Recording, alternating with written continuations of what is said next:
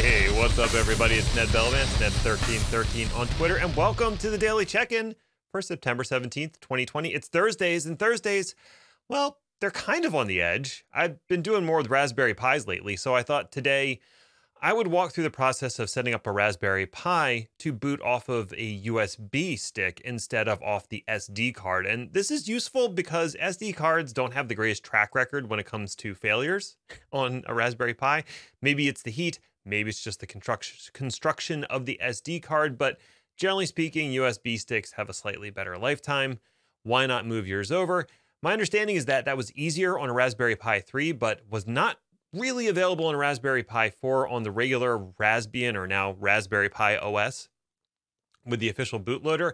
Now it is. It's supported as of September like 3rd. So I thought I'd go through just a quick here's how you do it, uh, and hopefully nothing will go wrong. We'll see. Before we get into that, why don't we check in? How you doing? How's Thursday treating you? Is it is it a good day for you so far? Are you feeling a little melancholy because autumn's coming and you know, autumn can inspire those kind of feelings. The leaves are starting to change. It's getting a little cooler outside. I actually had to wear sweatpants today. That was weird. I've been in shorts for like months straight because I don't go anywhere. So it's it's been a funky uh, funky chicken kind of time. But I'm I'm excited for the autumn, for the fall, for us us Americans, and I, I hope you are too. Or if you're down in Australia, I guess you're moving into spring, which is cool too. So two of my favorite seasons, fall and spring. Love them. Temperatures are good. Weather is basically where I want it. Summer's too hot. Winter's too cold. Let, us keep it in the middle somewhere. so, anyway, why don't we get into this Raspberry Pi demo? So, let me go ahead and share out my screen. All right, so here's my setup. I've got Visual Studio Code and I am SSH'd into the Raspberry Pi that I'm going to be configuring. So I've already got this Raspberry Pi. I flashed the SD card with the standard Raspberry Pi operating system. I did make a few tweaks to it to be able to display it. So if I actually I have it hooked up to my Camlink 4K and now you should be able to see this is the actual video output of the Raspberry Pi so we could see it boot up in real time. And I did that by making an adjustment. So if we go back to my screen, in the config.txt file after I flashed that SD card, but before I put it in the Raspberry Pi. I went in config.txt and I added the lines HDMI group 2, which tells it what style of display to use, and HDMI mode 9, which puts it in 800 by 600 display. Otherwise, if you hook it up to an HDMI, it's going to try to do max resolution, which is going to make it very hard to see what's on the screen, especially if you're trying to follow along. So I did that. And I also created a folder called SSH in the boot directory. And what that enabled me to do was to automate the enablement of SSH. So it was enabled right out of the box. And that's what I'm connected to now. I'm connected to this and I've renamed the host SD card boot so we can see that I'm currently booted off of the SD card. I've also formatted a USB stick with Raspberry Pi operating system on it. And I've pushed that into the Raspberry Pi. So it's already in there and actually have it mounted on the path media my USB.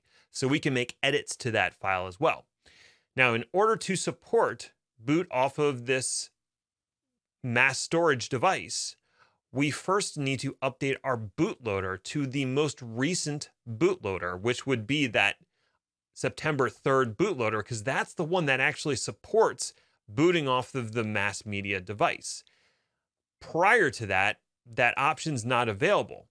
If you want to see what version of bootloader you're running, you can run this command right here. It's vcgen command bootloader version. So we'll go ahead and run that down here. We can see I'm running the April 16th, 2020 version of the bootloader, which is when I ordered this Raspberry Pi, basically. That was the current version, so it shipped with that. Now, if I want to get the updated bootloaders, you simply run apt update and apt full upgrade. That'll pull down any new bootloaders and put them in the appropriate directories. If we want to look at the current bootloader configuration, we can swap out the command with bootloader underscore config. So if we run that, it gives us all of our bootloader options. The one that we're interested in is boot order, and that's this one right here. And this defines what device it's going to try to boot off of. Right now, the OX1 basically, I believe that tries a network boot, a SD card boot, and then a network boot. And if neither of those work out, it just stops right there. Well, that's not what we want. We want to boot off of a mass media storage device. And that is going to be number four. So the code is going to change when we update our bootloader to be that new boot code. And I'll show you how that works in a second. So I've already run the apt update and apt full upgrade because I figured you didn't really want to watch that. And so if we look in this specific path, it's lib firmware Raspberry Pi bootloader stable. These are all the stable bin files that are the bootloader. And the most recent one in here is, in fact, this 2020 0903. That's the newest one. That's the one that supports the mass media device. If we wanted to, if first thing we need to do to install this bootloader is I'm going to go ahead and copy it to my current working directory and out of this directory. So we're not messing with it. And then there is a utility called rpi-eeprom-config that lets you do things with the bin file.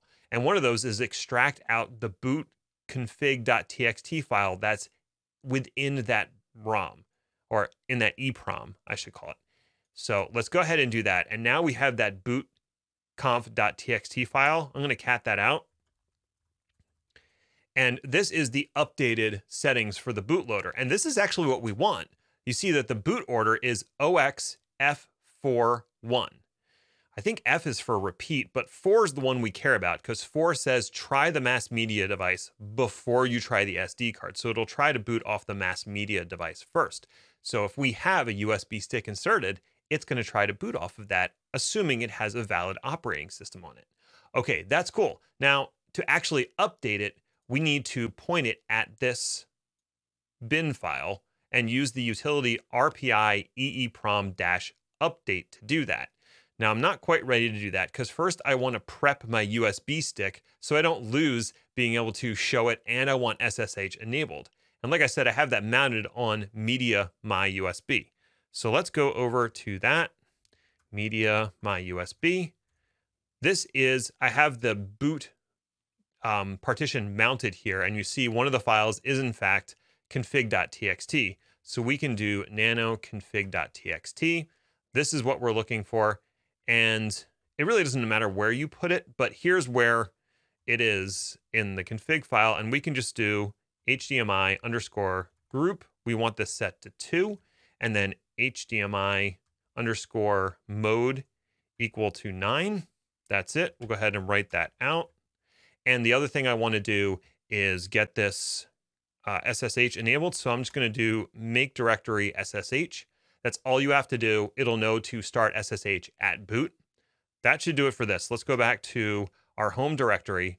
And now we're going to run the update command.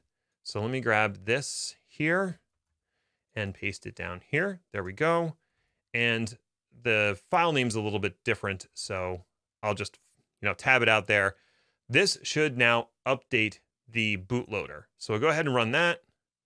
And that's it. It doesn't really take very long. It's not a big file.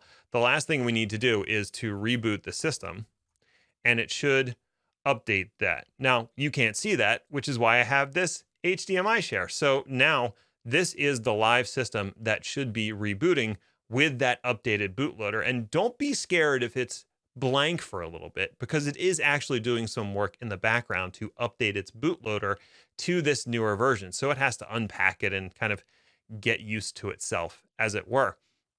So we're going to wait a couple seconds for this to start displaying on the screen. I hope that it works because this is the part that I was feeling a little funky about. it's like, I don't know if this is going to work exactly the way I want it to, but I really hope that it does. So I'll, we'll give this a few more minutes to bake, but you know, if it fails, it fails.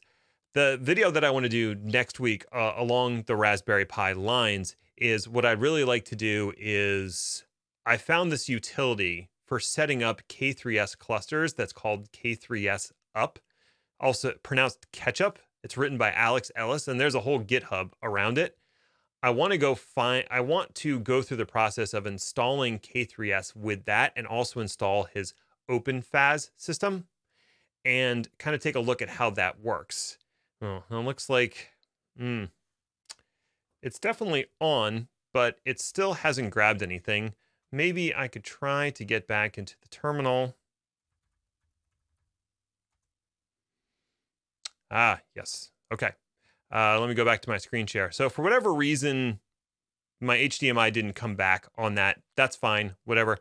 It did boot back up and I just SSH'd back into it. So it's fine. Let's just confirm we're on the newer version of the bootloader by running that vc gen command. And this should show that we are now on the September 3rd bootloader. That's what we want to see. And if we look at the bootloader config, there we go. It's on the correct bootloader. So what I'm going to do now is I'm going to unplug the power cable. I'm going to take out the SD drive and boot it and see if it boots into my USB stick. And if it doesn't work, it doesn't work. Let's see. All right. So I am unplugging the device. I am pulling out the SD card. Do, do, do, do. There we go. There's the SD card. Just pulled it out. And I'm going to plug the device back in. There we go. And I'll share out the HDMI and we'll see if we get any kind of uh, display on this. If we don't, we don't, but that's fine. So at this point, it should technically boot off of that USB stick that I have in and enable SSH by default. So if I don't see anything on the screen or this happens to you, as long as you got your network cable plugged in, you should see it on your network and be able to SSH into it. So, so far I don't see anything, but you know what? I've rambled on long enough already. So that's what I wanted to show today. That is the basically the process that you have to go through to get USB boot enabled, and then you can boot off of a USB stick to your heart's content.